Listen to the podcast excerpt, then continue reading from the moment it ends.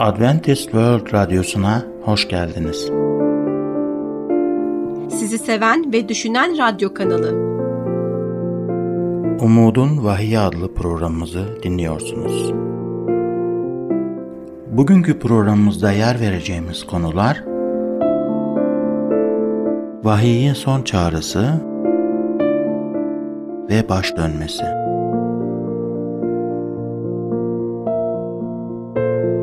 Değerli dinleyicilerimiz, programımıza hoş geldiniz. En son programımızda Vahiy'in son çağrısı hakkında konuşmuştuk ve Babil'in düşmüş sistemini açıklamıştık. Bugün ise aynı konuyla devam edeceğiz. Bu konuda aklınıza takılan her türlü soruyu cevaplamaktan mutluluk duyacağımız için lütfen WhatsApp numaramız olan artı 357 99 786 706 üzerinden bize yazın.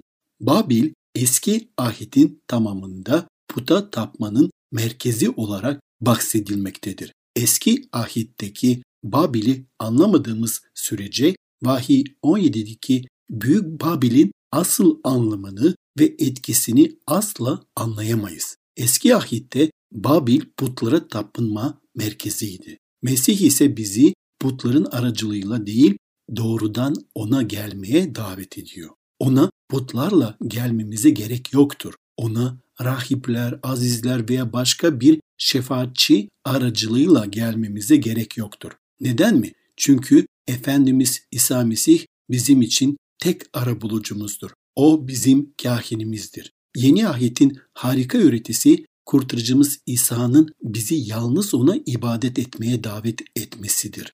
Kutsal kitap Mısır'dan çıkış 24 ve 5 şöyle diyor. Kendine yukarıda gökyüzünde, aşağıda yeryüzünde ya da yer altındaki sularda yaşayan herhangi bir canlıya benzer put yapmayacaksın. Putların önünde eğilmeyecek, onlara tapmayacaksın. Çünkü ben Tanrı'nın Rab, kıskanç bir Tanrıyım. İsa bize ibadetinizde görseller yani putlar kullanmayın dedi. Babil ise ibadetinde putlar bolca kullanıldı ve bu putların çoğu daha sonra paganizminden Roma'ya ve oradan da geleneksel Hristiyan kilisesine aktarıldı. Bu putlar bugün kutsal olarak anılıyorlar. Bu bahsettiğimiz putlar kilise babalarının ve liderlerinin de kutsal olarak andıkları putlar. Kutsal kitap Tanrı ile insan arasında yalnızca bir ara bulucu olduğunu söyler. Efendimiz İsa Mesih'ten başka hiçbir yerde kurtuluş yoktur. Milyonlarca Hristiyan bu putlara tapınma objeleri olarak saygı duymakta. Bu şeytanın insanların zihinlerini Tanrı'nın sözünün doğruluğundan uzaklaştırmak için kullandığı aldatmacalardan biridir. Aynı zamanda Babil'in üçüncü bir özelliği de vardır. Eski ahitteki Babil, ölüm hakkındaki yanlış öğretilerin merkezindeydi. Babil ruhun ölümsüzlüğü doktrinin merkezindeydi. Ölülerin yaşadığı fikri yani öldüğümüzde de ebediyen yaşamaya devam eden ölümsüz ruhlara sahip olduğumuz fikri Hristiyanlıktan gelmedi. İşte tüm bunlarla ilgili kutsal kitaptaki en inanılmaz metinlerden biri. Hezekiel 8, 13 ve 14. Bana yine daha iğrenç şeyler yaptıklarını da göreceksin dedi. Bundan sonra beni Rabbin tapınağının kuzeye bakan kapısının giriş bölümüne götürdü. Orada oturup Tammuz için ağlayan kadınları gördüm.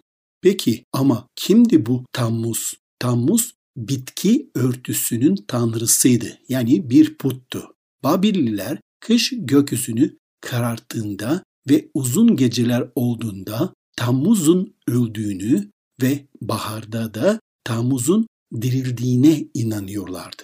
Ve Tanrı'nın halkından bazı kimseler yani Yahudiler bu yanlış fikrin kaynağı olan Babil'i kabul ettiler ve putperest davranışlar sergilediler. Hezekiel bu yüzden onları Tammuz'a tapanlar olarak tanımlıyor. Bizzat öyle yazıyor.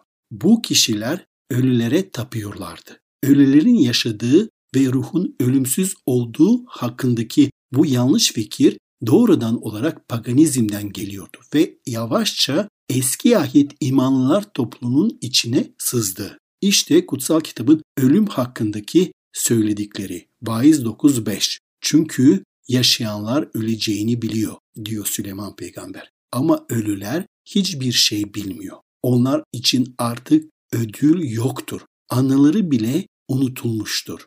Yaşayanlar öleceğini biliyor ama ölüler hiçbir şey bilmiyor. Bu kutsal kitabın öğretisiydi. Şeytan cennet bahçesinde Havva'ya ne dedi? Kesinlikle ölmeyeceksin. Havva sen aslında ölümsüzsün dedi. Ruhun ölümsüzlüğü, ölülere tapma, ölüleri temsil eden putların önünde eğilme, ruhun ölümsüz olduğu fikri ve ölüler için adaklar sunma gibi şeylere pakan doktrinler yol açmıştır. Paganizm geleneksel Hristiyan kilisesini çok etkiledi. Bazı kiliseler vefat etmiş Hristiyan azizlerin ara bulucu gibi görevler aldıklarını öğretmeye başladılar. Paganizminden çok etkilendiler. Ruhun ölümsüzlüğü fikrinin Mesih'in ikinci gelişinin gücünü ortadan kaldırdığını görüyorsunuz. Mesih'in ikinci gelişi fikri ise kilisenin tam kalbinde yer alan bir fikirdir. Ruhun ölümsüzlüğüne inanıyorsanız öldüğünüzde hemen cennete gideceğinizi de inanıyorsunuz demektir. Madem ölüler zaten cennetteler o zaman İsa onları tekrar diriltmek için neden gelsin ki? Bu yanlış bir öğretidir. Mesih'in ikinci gelişini baltalayan bir öğretidir. Her çağdan kiliselerin Mesih'in ikinci gelişine özlem duyması Tanrı'nın isteğiydi. Kutsal kitaba göre sevdiklerimiz Mesih'in ikinci gelişine kadar İsa'da dinlenirler. Bizler ise onlarla birlikte İsa ile buluşmak için göğe alınacağız. Öyleyse neden bugün birçok kilise ruh ölümsüzdür deyip kendi canlılığını söndürüyor? Neden bugün birçok kilisenin manevi gücü yok? Çünkü Mesih'in ikinci gelişini güçlü bir şekilde ilan etmiyorlar. Çünkü İsa'nın gelmesine duydukları yakıcı tutkuyu yitirdiler. Bizlere kutsal kitabın gerçeğini öğrettiği için Tanrı'ya şükrediyorum. Tanrı'ya şükürler olsun ki kutsal kitap bize İsa Mesih'in gelişini heyecanla beklememizi sağlıyor ve o gerçekten de yakında gelecek. Mezarlarda uyuyan, dinlenen sevdiklerimiz gökyüzünde Mesih ile buluşmak için o gün dirilecekler. Biz de bu umutla yaşıyoruz. Babil aynı zamanda güneşe tapınmanın merkeziydi. Tüm güneş ibadeti kavramı çeşitli pagan yollardan türedi. Hezekiel 8.16'da ben Rabbin tapınağının iç avlusuna götürdü. Tapınağın girişinde Evan'la Sunak arasında 25 kadar adım vardı. Sırtlarını Rabbin tapınağına, yüzlerini doğuya dönmüş güneşe tapıyorlardı. İşte pazar ibadetinin kökenini anlamamıza yardımcı olan tarihsel olay. Yahudiler Babil'den gelen ruhun ölümsüz olduğu fikrini kabul ettiler. Bu yüzden Tammuz'a dua ediyorlardı. Ancak Rabbin evinin iç avlusunda başka bir şey daha yapıyorlardı. Bu yaptıkları şey neydi? Sırtlarını diyor kelam Rabbin tapınağına, yüzlerini ise doğuya dönmüş güneşe tapıyorlardı diyor kelam. Onlar Rabbin tapınağına gelmişlerdi. Yahudi tapınağınadır. Evet, Tanrı'ya ibadet etmeye gelmişlerdi. Ancak görüyorsunuz ki Rabbin tapınağına geldiklerinde güneşe dönmeleri gerekiyordu. Doğuya doğru gün doğumuna bakıyorlardı yani güneşe tapıyorlardı. Apaçık kelam söylüyor. Güneşe tapınma böylece Tanrı'nın halkının içine ve böylece devamında kiliseye sızmıştı. Babil dininin uygulamaları Yahudilikle birleşmişti. Sonrasında ise güneşe tapınma gelmişti. Doğaya tapınma yazısında James Fraser cilt 1 sayfa 529'da şunu söylüyor. Eski Babil'de çok eski çağlardan beri güneşe tapılıyordu. Güneşe tapılıyordu yani güneş bu ibadet sisteminin bir parçasıydı. Erken dönen Hristiyan kilisesinde onlar da çok açıktır. Doktor Alexander Hislop'un The Two Babylons adlı kitabında sayfa 105'te şöyle diyor. Roma Hristiyanları ve paganları uzlaştırma politikası izliyordu. Bu iki dinin geleneklerini birleştirmek için birçok konuda önlem aldılar. Böylece Hristiyanlık ve paganizm el sıkıştı. Pazar paganizm ile Hristiyanlığı birleştirmek için bir araç oldu. Tanrı'nın Vahiy 17'de ne dediğini hatırlıyor musunuz? Tanrı kiliseye birçok sahte öğretinin geleceğini söylüyordu. Büyük ana kilisinin kutsal yazıların hakikatinden uzaklaştığını söylüyordu. Hatta hata yapmadan güçlü bir şekilde konuşabilen tek kişi İsa'dır. Kurtuluş için insan bilgeliğin yeterli olduğu fikrini ibadette kullandıkları putlara ruhun ölümsüz olduğu pazar ibadeti fikirlerine dayanan bir kilise kutsal kitapta Babil olarak adlandıran bir kültürün parçasıdır. Şimdi işte muhtemelen bir baptist yazar tarafından okuduğum en inanılmaz şaşırtıcı ifade. Bu ifadenin baptist olanlarınızın ilgisini çekeceğinden eminim. The Baptist Manual'in yazarı Dr. Edward Hiscox bu açıklamayı 1893'te kendisini dinlemekte olan yüzlerce Baptist papazına yazmıştır. Bu açıklamasında pazar gününün kiliseye nasıl girdiğini açıklıyordu. Ne yazık ki putperestliğin damgasıyla damgalanmış ve güneş tanrısının adıyla vaftiz edilmiş bu pazar papalık tarafından benimsenip kabul edilmiş ve onaylanmıştır. Daha sonrasında ise protestanlığa kutsal bir miras olarak bırakılmıştır. Ne kadar da güçlü sözler öyle değil mi? Hele hele bir Baptist Manuel yazarından. Yazar pazar gününün paganizmin çamurlu sularından geçip sonrasında ise Katolikliğe süzülmesini, oradan da biz protestanların bunu kabul etmesinin aslında ne kadar da ciddi bir durum olduğunu söylemektedir. Ve bu sözlerinde oldukça haklıdır. Peygamber Ezekiel de aynı şekilde çok yazık olduğunu çünkü Tanrı'nın bize şabatı aslında kendisiyle bizim aramızda bir işaret olarak verdiğini söylüyor. Hezekiel 20 12 Kendilerini kutsal kılanın ben Rab olduğumu anlasınlar diye aramızda bir belirti olarak Şabat günlerimi de onlara verdim. Eski Babil'den gelen öğretileri büyük geleneksel kiliseye sızacaktı. Daha sonra protestan kiliseleri büyük geleneksel kiliseyi terk edeceklerdi. Tanrı büyük adamlar yetiştirecekti ama maalesef ana kiliseden gelen ruhun ölümsüzlüğü, pazar ibadeti gibi hatalar takip edilmeye devam edeceklerdi. Ruhun ölümsüzlüğüne ve pazar gününü inanan tüm insanlar kayıp mıdırlar? Tabii ki de hayır. Çünkü bizler lütufla, Mesih aracılığıyla kurtulduk. Birçok insan İsa'yı seviyor ama bizler son günlerde yaşıyoruz. Gerçektir ve takip edilmelidir. Tanrı, İsa'yı seven ve Rabbin gerçeğini öğrenmek isteyen Baptistlerle, Katoliklere, Metodistlere, Piskoposlara ve Pentakostlara vahiy kitabının peygamberlik sözlerini şu an açıklıyor. Tam olarak şu an Tanrı'nın sözünden yeni şeyler öğreniyorlar. Onlar yeni şeyleri öğrenirken bu gerçek olmalı ki çünkü kalbimde beni yönlendiren bir şey var. Bunlar benim de hep merak ettiğim, zihnimi hep rahatsız etmekte olan şeylerdi.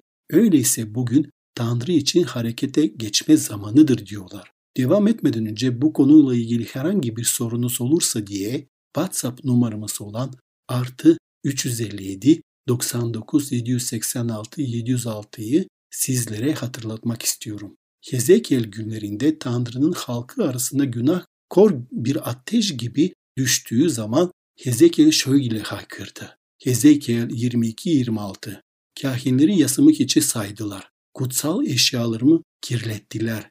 Kutsalla bayağı arasındaki ayrımı yapmadılar. Kirliyle temiz arasındaki farkı öğretmediler. Şabat günlerimden gözlerini çevirdiler. Kutsallığımı önemsemediler. İnanıyorum ki Peygamber Hezekiel bugün de yaşıyor olsaydı şöyle haykırırdı. Pek çok dini lider Tanrı'nın gerçeğini insanlardan gizlemektedir. Elçi Yuhanna da Hezekiel gibi bugün manevi Babil'de dinlenen düşmüş bir kilise sisteminin parçası haline gelen hatalardan kaçmak için haykıracaktı. Tanrı bugün bizi sözüne geri çağırıyor. Tanrı bizi kendi hakikatine geri çağırıyor. Tanrı dürüst yürekli erkek ve kadınlara binlerce insana liderlik ediyor. Daniel 7.25'te zamanları yasaları değiştirmeye amaçlayacak bir güç olacaktı diyor. Protestan yazarı George Ellington'ın kitabında söylediği şu sözleri çok seviyorum. Abiding Sabbath sayfa 123 Daniel 7 ve insan Tanrı'nın kanunu değiştirme yönelik girişimi hakkında yorum yapıyordu. Tanrı'nın ebedi karakterini yansıtan yasayı değiştirmek ve silmek gibi girişimlerde bulundular. Fakat Tanrı'nın ebedi yasası taş levha üzerinde bizzat Rab tarafından yazılmıştı. Bu tabletlerin yaratılmış birinin eliyle lekelenmesi ve yasaları değiştirilmesi doğru olur mu? Bence bu oldukça iyi bir soru. Sizce de öyle değil mi? Tanrı'nın yasasının ebedi tableti kendine put yapmayacaksın der. Bu emir insan eliyle tahrif edilebilir mi? Tanrı'nın yasasının ebedi tabletinde yaratıcının kendi eliyle yazdığı şabatı hatırla emri yok sayılabilir mi? Eliot bu sözlerine şöyle devam ediyor. Böyle bir eylemi öneren kişi kendisini Tanrı kadar kutsal ve Tanrı kadar güçlü olduğunu iddia ediyor demektir. Arkadaşlar, bugün size diyorum ki dünyadaki hiçbir kilisenin Tanrı'nın kanununu veya Tanrı'nın sözünü değiştirme yetkisi yoktur. Diyorum ki vaizler kutsal kitaptan, Tanrı'nın sözünden ve Tanrı'nın hakikatinden vaaz vermeye, geri dönmeli ve fahişe Babil öğretişlerinden kaçmalıdırlar.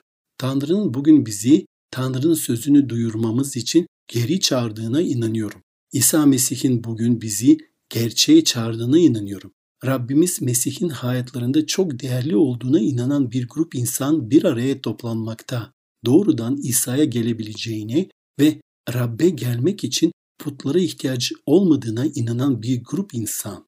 Kalplerine bir kez gelen Mesih'in ikinci kez tekrar gelip bizi eve götürmesini özleyen bir grup insan. O insanlar ölümsüz ruh kavramı gibi kutsal kitaba aykırı fikirleri kabul etmezler. İsa Mesih'in gelini göğün ve yerin yaratıcısı olarak yalnızca ona tapınacak. Mesih gelinin halkını gerçek şabata geri çağırıyor. Geleneksel kilise Babil'in sahte pagan öğretilerini çok beğendi. Hatta kiliseler bu öğretileri kabul ettiler ve fakat Tanrı bugün bizleri tövbeye ve gerçeğe çağırıyor. Vahiy 18.2'de melek gür bir sesle bağırdı. Yıkıldı, büyük Babil yıkıldı. Yozlaşmış kilise sistemleri Tanrı'nın sözünden sapmıştır. Vahiy 18.4 gökten başka bir ses işitti. Ey halkım diyordu. Onun günahlarına ortak olmamak, uğradığı belalara uğramamak için çık oradan. Tanrı'nın insanların çoğu nerede? Bu gerçekleri anlamayan kiliselerdeler. Bugün Tanrı'nın halkı çoğu Tanrı'nın Babil dediği kiliselerde yaşamaktalar. Öyleyse Tanrı halkına ne diyor? Onun günahlarına ortak olmamak, uğradığı belalara uğramamak için çık oradan. Günah nedir? Günah Tanrı'nın yasasının ihlali, Tanrı'nın yasasının çiğnenmesidir. Tanrı der ki, halkım sizi seviyorum, halkım Babil'in şarabını içmektesiniz. Zihinlerimiz onun şarabıyla bulanmış durumda. Fakat benim gerçeğim sizi aydınlatabilir ve bu hatanızı size gösterebilir. Jameson, Fawcett ve Brown'un şu açıklamasına bakın. Sayfa 593. Yozlaşmış ve dünyaya göre yaşayan kiliselerde eğer güvenle saklanabilmişlerse Tanrı'nın görünmez ve gerçek kilisesinin bir kısmı kesinlikle vardır diyor. Vahiy 18.4'te ise onun günahlarına ortak olmamak için çık oradan. İsa merhamet ve sevgi dolu sesiyle halkım çık oradan diyor. Diyorsunuz ki ben gerçeği arıyorum. Gerçeği arayan biriyim. Şimdiye kadar tatmin olamadım. Kalbim gerçeğe özlem duyuyor. Ya da şöyle düşünüyor olabilirsiniz. Bir zamanlar Tanrı'nın insanlarıyla birlikte yürüyordum. Fakat sonra uzaklaştım ve uzaklaştığımda hiç mutlu olmadım. Yüreğimde büyük bir boşluk var. Daha fazlasına tutunabileceğim bir şeye özlem duyuyorum. Sizler şimdi bu radyo programlarımızı tesadüfen dinlemiyorsunuz. Sizi buraya Tanrı'nın getirdiğine inanıyorum. Tanrı'nın şu an size baktığına da inanıyorum. Belki bekarsınız ve bu yolda yalnızsınız. Ailenizde gözlerini Tanrı'nın doğrularına çevrilmiş tek kişi siz olabilirsiniz. Tanrı sizi çağırıyor. Sizi buraya o getirdi. İsa şefkat ve sevgiyle diyor ki, halkım çık oradan. Hep birlikte Rabbin tapınağına duralım. Hep birlikte Rabbin göstermiş olduğu iman yolundan yürüyelim. Bugün, bugün sen de tam olduğun yerde başını eğmek ister misin? Bu anı sizinle Tanrı arasında özel bir an haline getirin ve benimle bu duayı söyleyin. Tanrım, beni buraya sen getirdin. Sen beni seçtin ve beni kurtarmak istiyorsun. Sana hayatımı teslim ediyorum ve sadece sana güveniyorum. Ben de başlamış olduğum bu iyi işi sonuna kadar sen devam ettir ve benim rehberim ol. Efendimiz İsa Mesih adıyla amin. Bugünkü bölümle ilgili herhangi bir sorunuz varsa ya da kutsal kitabın sunduğu gerçeği takip etmek istiyorsanız veya özel bir duaya ihtiyaç duyuyorsanız lütfen hiç çekinmeyin ve hemen bize WhatsApp numaramız olan artı 357 99 786 706'dan veya e-mail adresimiz olan radyo.umuttv.org adresinden ulaşın. Sizi bekliyoruz. Bugünkü konumuzun sonuna geldik. Şimdi sağlıkla ilgili konumuzla programımıza devam edeceğiz. Bizi dinlemeye devam edin. Görüşmek üzere.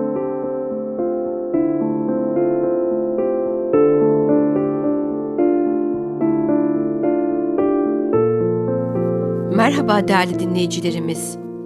Programımıza hoş geldiniz. Bugünkü konumuz baş dönmesi. Evet değerli dinleyicilerimiz, yemekten sonra hiç baygınlık, baş dönmesi veya halsizlik hissettiniz mi? Muhtemelen en az bir kere başınıza gelmiştir. Peki bunun nedeninin ne olduğunu hiç düşündünüz mü? Bu durumu tecrübe etmiş pek çok kişi kan şekerinin çok düşük olduğunu ya da kanlarındaki aşırı ünsülin artışının bu etkiye neden olduğunu düşünüyor. Baş dönmesi ve bayılmanın bir başka popüler açıklaması da kandaki kalsiyum seviyelerinin azlığıdır. Bu gibi açıklamaların çoğu zaman doğru olduğunu söyleyebilir miyiz? Evet, konumuza devam etmeden önce herhangi bir sorunuz olursa diye WhatsApp numaramız olan artı 357 99 786 706'yı sizlere hatırlatmak istedim. Bazı insanların vücutlarında yemekten sonra çok hızlı veya çok sert insülin salgılanırsa kan şekerlerinde bir düşüş yaşarlar. Ancak hipoglisemi oldukça aşırı tanı konulan bir durumdur. Düşük kan şekerine sahip olduğunu söyleyen birçok insanın aslında hiçbir zaman düşük kan şekeri değerlerine sahip olmamışlardır. Bununla birlikte yemekten sonra düşük tansiyon olarak da adlandırılan kan basıncındaki bir düşüş durumu meydana gelebilir. Yemekten sonraki bayılma, baş dönmesi, halsizlik gibi durumlara bu düşük tansiyonun neden olması muhtemeldir. Yemek yemek kanın sindirim iletilmesine neden olabilir. Bu gibi durumlara uyum sağlaması gereken mekanizmaları olması gerekenden daha az olan bazı insanlar vardır ve bu nedenle yemekten sonra baygınlık, baş dönmesi, güçsüzlük ve düşme gibi durumları yaşayabilirler. Bu bireylerin yaşlandıkça damar sistemleri de artar ve uyum yetenekleri daha da azalabilir. Bu rahatsızlığı gidermek ve eşyalara çarpma gibi kazaları önlemek için yapabileceğiniz birkaç pratik şeyi sizinle paylaşmak istiyoruz. Evet, birinci önerimizle başlayalım. Düzenli egzersiz, kaslarınızın yanı sıra vasküler sisteminizi de ayarlayarak farklı dokulardaki değişen gereksinimlerle daha iyi başa çıkılmasını sağlar. Bu nedenle günde 30 dakika yürümeyi ihmal etmeyin. Ama geçmişte düzenli olarak egzersiz yapmadıysanız size zarar verebileceği için aşırı bir atılım yapıp ağır egzersizleri denemeyin. Ya da belki de böylesi bir ağır egzersiz programında yorulabilir ve cesaretiniz kırılabilir ki devam etmek için gerekli olan bir motivasyonunuzu kaybedip ve egzersize devam etmemek için iyi bir mazeret ortaya çıkarabilirsiniz. Evet, denedim ama bununla baş etmek o kadar zor ki diyebilirsiniz. Bedeniniz ve zihniniz egzersize yavaş yavaş alıştıkça onu daha zevkli bulacaktır. Devamlı ve düzenli bir şekilde egzersiz yapmak sizin için bir anda yapılan cesur atılımlardan daha faydalıdır. Evet, ikinci önerimiz yemekten 15 ila 30 dakika önce bir bardak veya iki bardak su içmenizdir.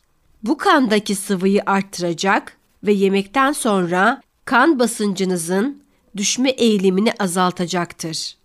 Bu kulağa çok basit bir öneri gibi gelebilir.